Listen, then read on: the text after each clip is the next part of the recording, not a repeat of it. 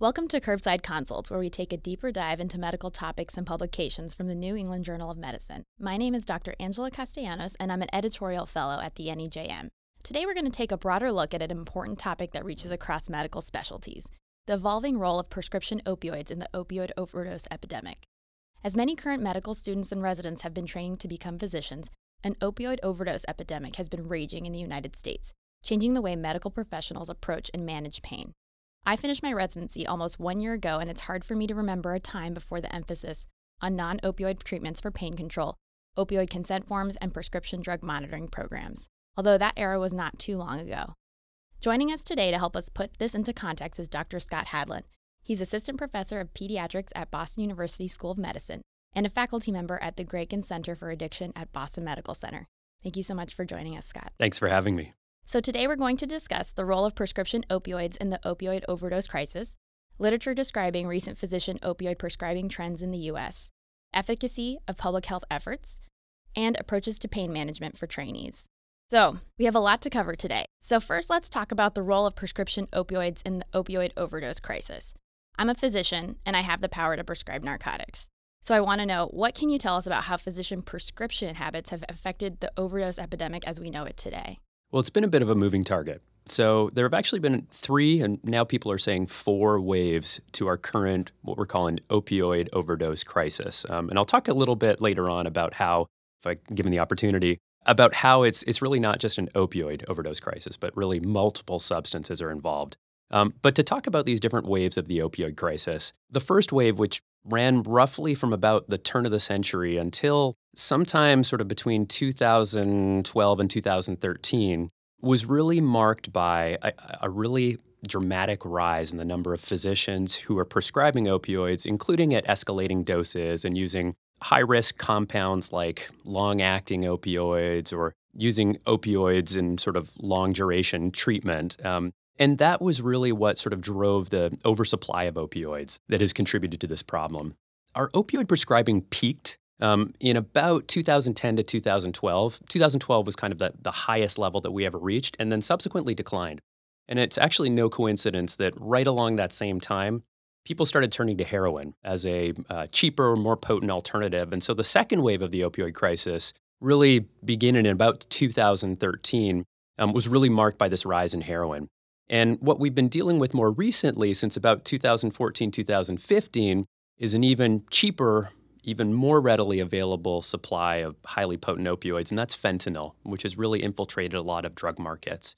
And some people, and I think this is correct, are even talking about a fourth wave of the opioid overdose crisis. And this is actually a wave not marked by opioids so much as it is by other drugs such as methamphetamine that are really being wrapped up into um, the number of overdoses that we're seeing. So, you know, I think opioids still remain an important issue, even though I just finished saying that heroin and fentanyl and increasingly methamphetamine and other compounds are actually more important uh, because they seem to be contributing to more overdose deaths now. It's important to keep in mind that for many people, a prescription opioid is still the very first opioid that they come across before going on to a pathway where they use other opioids like heroin or fentanyl. Um, and this is particularly true for young people, the population with which I work. Mm, okay. Right, because you're a pediatrician. That's right. Primarily, you see adolescents. I do, yeah. Okay. So you mentioned that um, in the waves of the opioid crisis in 2012 was basically the peak of prescription opioids. Is that correct? Right. So that is a nice transition into this paper I wanted to bring up. So this NEJM article published in March of 2019 actually the um, study period starts in 2012. So, for our listeners, the paper we'll talk about is Initial Opioid Prescriptions Among U.S. Commercially Insured Patients from 2012 to 2017 by Zhu and colleagues. And so, this paper, if you could summarize the finding of the article for us, um, I think it speaks to a very um, specific time, as you were talking about, in the opioid crisis. That's right. Yeah. So, thinking about the period that's transpired since that peak in 2012 and the decline that's happened since, this study really kind of got into the deep and granular to help us understand exactly what was going on. And again, the purpose of this study is really to understand um, these initial opioid prescriptions. The idea being here that, again, for many people, the first opioid they ever encounter is from a prescription. And so this is really a study focused on understanding an initial opioid prescription for opioid naive patients. And so the way that the authors conducted this study was to use health insurance claims data from Blue Cross Blue Shield, which is the largest insurance claims database in the United States. So it gives us a comprehensive understanding of what's going on in the commercial market. They included all individuals 15 years and older with this type of insurance and came up with a sample of more than 86 million people, of whom just over 10 million received a first time opioid prescription. And what the authors found is that consistent with what we knew was going on with the national sort of uh, population level data, the incidence of a first time opioid prescription declined significantly from 2012 to 2017. But they found some interesting things that I'll get to in a second. But just to give some numbers as to what this decline looks like, in July 2012, about 1.6% of all opioid naive individuals had a first time opioid prescription during that month. By the end of the study period, December of 2017, this had declined uh, to about 0.8%. So basically, the, the number of first time opioid prescriptions among naive patients really declined by about half over this relatively short period of time. And the number of doctors, and this is where um, I think the study builds nicely on what we knew going on at the population level. The number of doctors who gave out a first time opioid prescription declined. So you saw fewer and fewer doctors giving out prescriptions. And yet there was a group of doctors that continued to prescribe opioids um, and did so in a high risk way. So the authors looked at doctors who were prescribing more than a three day supply of opioids and more than 50 morphine milligram equivalents, which is sort of a way of, of describing the volume or amount of opioids prescribed, and doctors who were prescribing, um, you know, for example, long acting formulations, and found that um, this group of sort of higher risk prescribers persisted and, if anything, actually may have slightly increased the number of prescriptions that they were giving out. So, what can we say that this article tells us about prescription habits in these five years? What questions does the study leave unanswered for us? Well, again, the, the real take home here is that we can confirm, sort of at the individual patient and individual doctor level, that first time opioid prescriptions are declining. Um, and this is probably a good thing, although uh, doesn't you sort of come without some potential consequences for patients already on opioids, which we should talk about. And the importance of um, decreasing the number of first time opioid prescriptions can't be overstated simply because data have suggested that, particularly among young people, including adolescents and young adults, and this is the time in life in, in which opioid use disorder really has its onset, about 5 to 7% of young people will go on to have a long term problem with opioids after an initial prescription. And so, to the extent to which we can decrease the number of sort of new opioid prescriptions to people who have never had them, we're going to be making a dent sort of upstream in this public health crisis. Questions that are left unanswered, though, we, we don't know a lot about these sort of um, physicians who continue to prescribe right. in high risk ways. And, you know, to be fair, what we do know is that as the number of physicians out there who are, you know, not prescribing opioids sort of declines, there's a number of physicians who are going to be sort of left holding the ball, right? And so this group that we've sort of labeled as high risk physicians might actually be the group that sort of has to prescribe higher doses of opioids for the patients who need them since other doctors are no longer willing to do it. And that really speaks to the fact that despite these claims data being very comprehensive, mm-hmm. we don't know a lot about the indications or sort of the particulars of that patient doctor interaction that contribute to that um, opioid prescription. And this study really just describes what has been going on in the prescription world. It doesn't tell us what you're talking about, which is what is that relationship and what more those high risk physicians or those high risk prescribing physicians are actually doing for their patients it just gives us numbers in a sense that the prescriptions have been falling. That's which exactly is right. The goal, it sounds like, or it's one piece of a way for how we can address the opioid overdose crisis. Yeah, that's exactly it. I, I would say the other thing that the study left unanswered is we sort of don't know the geographical differences across the United States. And so those declines sort of were observed overall, um, but there's a lot of heterogeneity in terms of what's happening across the United States. And Actually, there was another study that came out in a different journal in around the same time that really looked at these geographic variations and found that, particularly in parts of the US Southeast, in parts of Appalachia, parts of the Midwest, and also in the US Southwest, there really were these regions um, that were already being hit hard by opioid mm-hmm. overdoses, where this sort of um, higher risk prescribing has persisted. And so there may be improvement in some parts of the country, and yet other parts may be lagging behind. Okay. So, in describing these studies, you've talked about high risk prescribing practices. You've talked about the different geographic areas that have been disproportionately affected by the availability of opioids. So, what are current public health measures in place to reduce opioid prescribing? What did we actually see from 2012 to 2017 and what's persisted?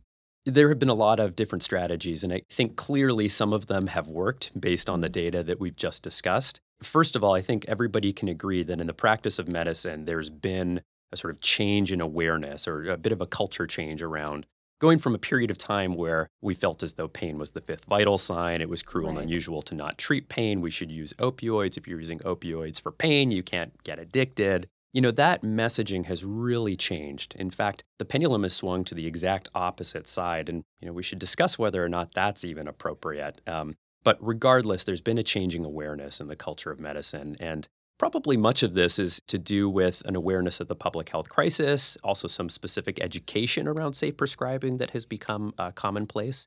And then there have been some of the other interventions that you mentioned earlier on, like prescription drug monitoring programs, where doctors are required to make sure that their patients aren't receiving multiple prescriptions from different prescribers. There are sometimes strict requirements for when um, patients can be prescribed opioids through use of tools like prior authorizations. Again, that may or may not be a good approach. And uh, in some extreme cases, some states have actually targeted physicians who prescribe more than their colleagues. Um, and again, you know, I think there probably are some physicians out there who are engaging in behaviors that are concerning, but many people might just be physicians who are legitimately prescribing high doses of opioids to patients who need them. Um, mm-hmm. So I think all of these interventions are double edged swords. And, you know, I think as we think about the extent to which these interventions are effective, I did say that it's important to reduce the number of initial opioid prescriptions, but actually, there was a recent study that looked at sort of all these various opioid related um, interventions. And this included preventive measures, like mm-hmm. some of mm-hmm. the ones we've discussed, included strategies like distribution of naloxone, the overdose reversal agent. Right. Expanding treatment. And what this study uh, found, and it was led by Dr. Chan at Penn State, but in partnership with folks from Massachusetts General Hospital, is that restricting access to prescription opioids is probably only likely to reduce overdose deaths by about 3 to 5% in the next um, six or seven years.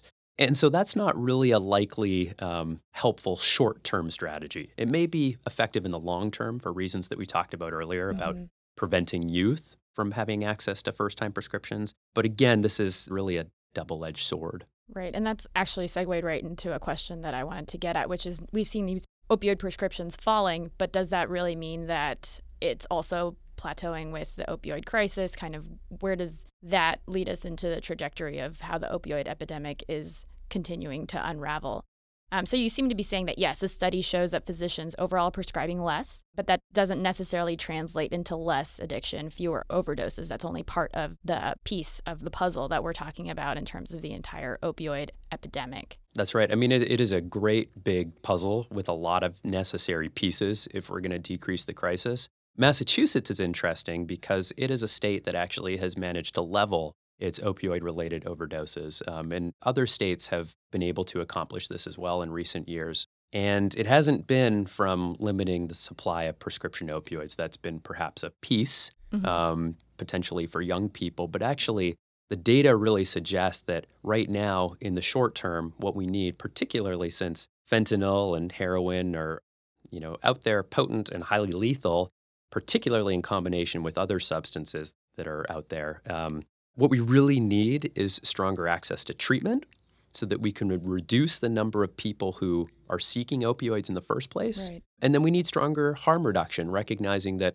some people aren't ready to engage in treatment and that harm reduction helps keep them alive while we continue to build relationships with them that might one day result in them receiving treatment. And is that what you think has driven the Massachusetts kind of plateau in terms of the overdose rates in the state? More so than prescription monitoring programs and things like that? Almost inevitably, yes. I think Massachusetts has really led the country in a lot of ways. There are other states doing fantastic work as well. Mm-hmm. But really, it has come down to expanding access to evidence based treatment and doing so in as equitable a way as possible. Excellent. Awesome. And I think that's really important for trainees to know as well, because I think oftentimes as a trainee, I mentioned that I was a resident not too long ago.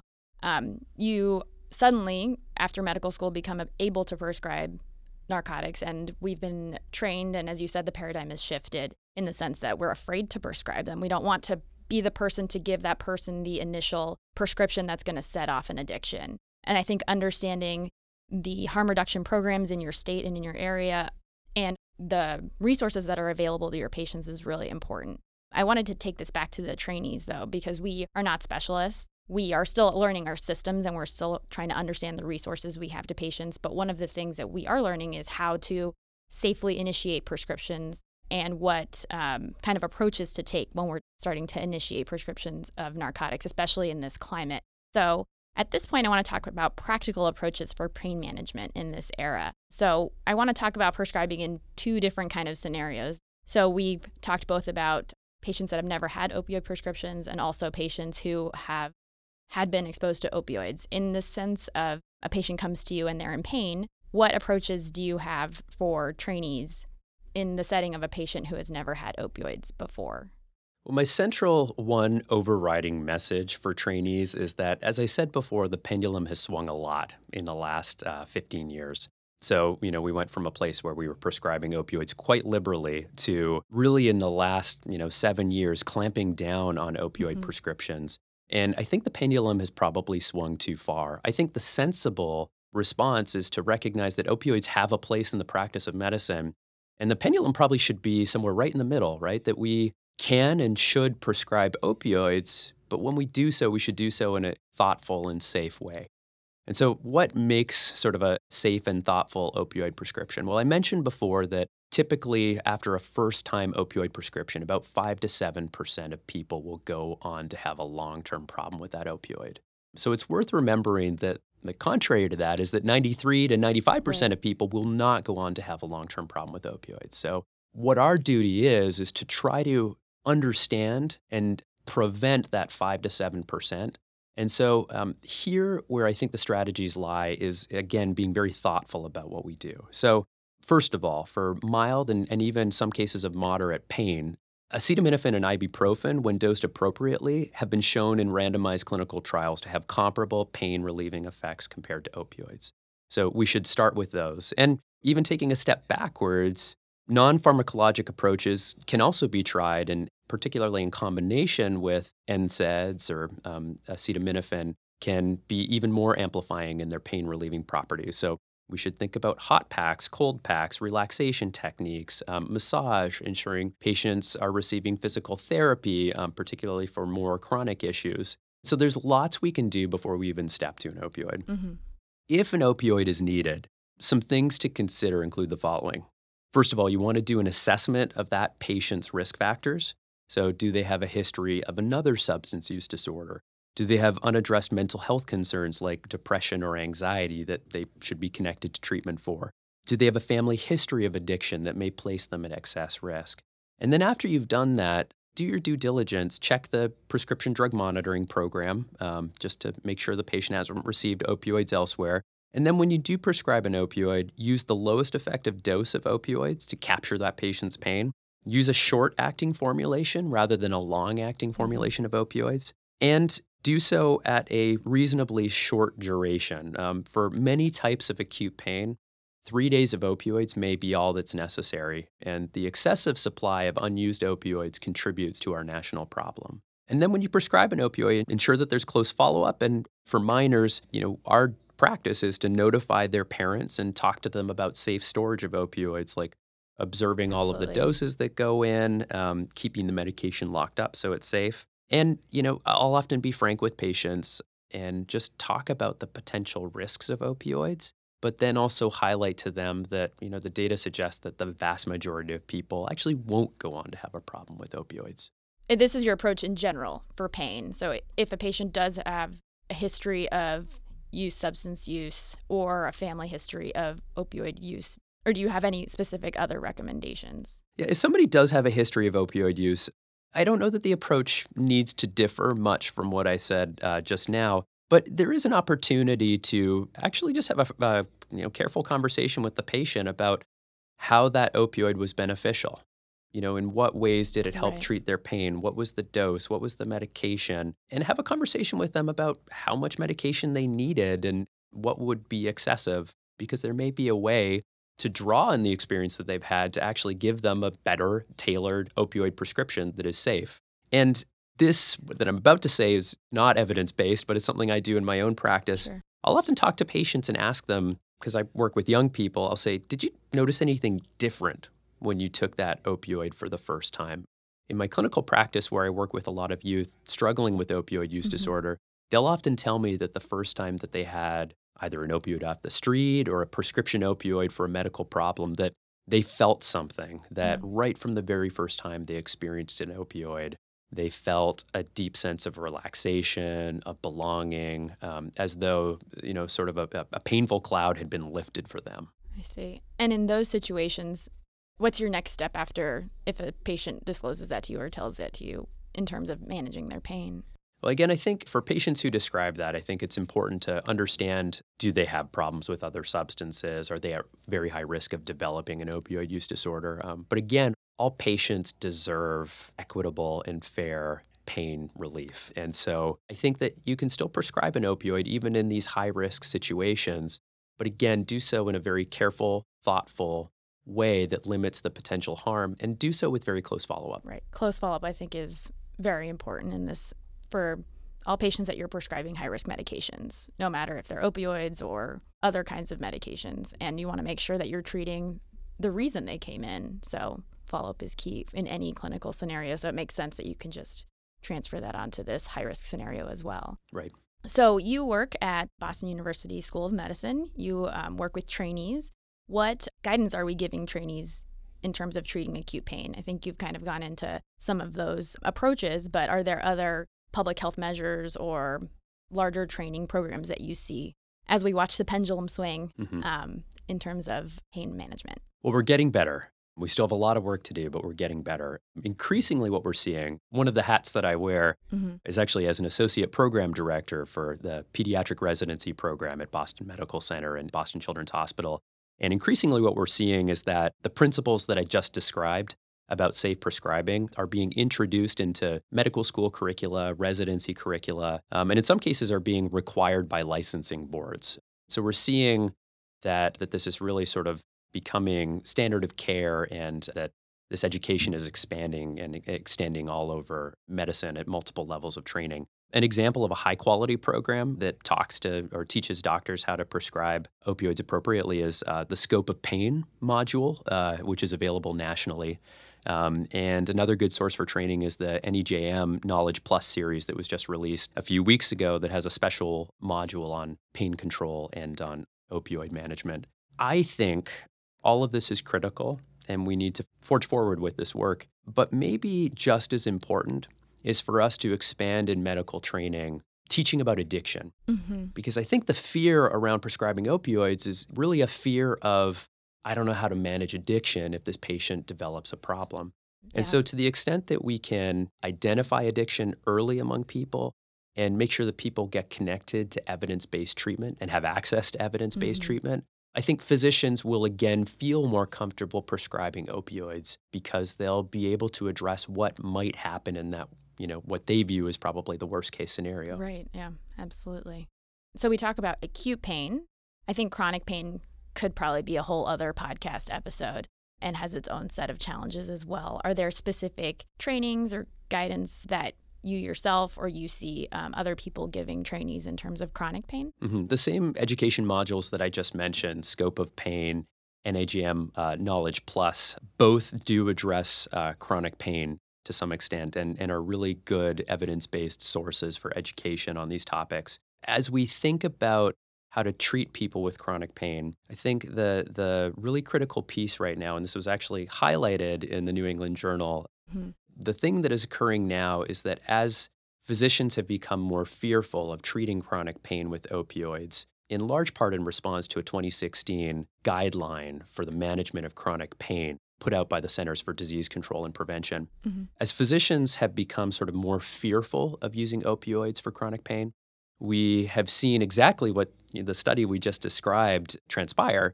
and that is that fewer and fewer doctors are willing to give out an opioid prescription at all. And that leaves patients without a source for opioids. And in many cases, patients with chronic pain have been stable on stable doses of opioids for years and years, and those opioids help them to function. Mm-hmm. Um, and just being on long term opioids or a high dose of opioids does not equate to addiction. The diagnosis of opioid use disorder really involves loss of control around use of mm-hmm. opioids, dysfunction in your daily life as a result of opioids. And for many patients with chronic pain stably on opioids, they don't meet those criteria.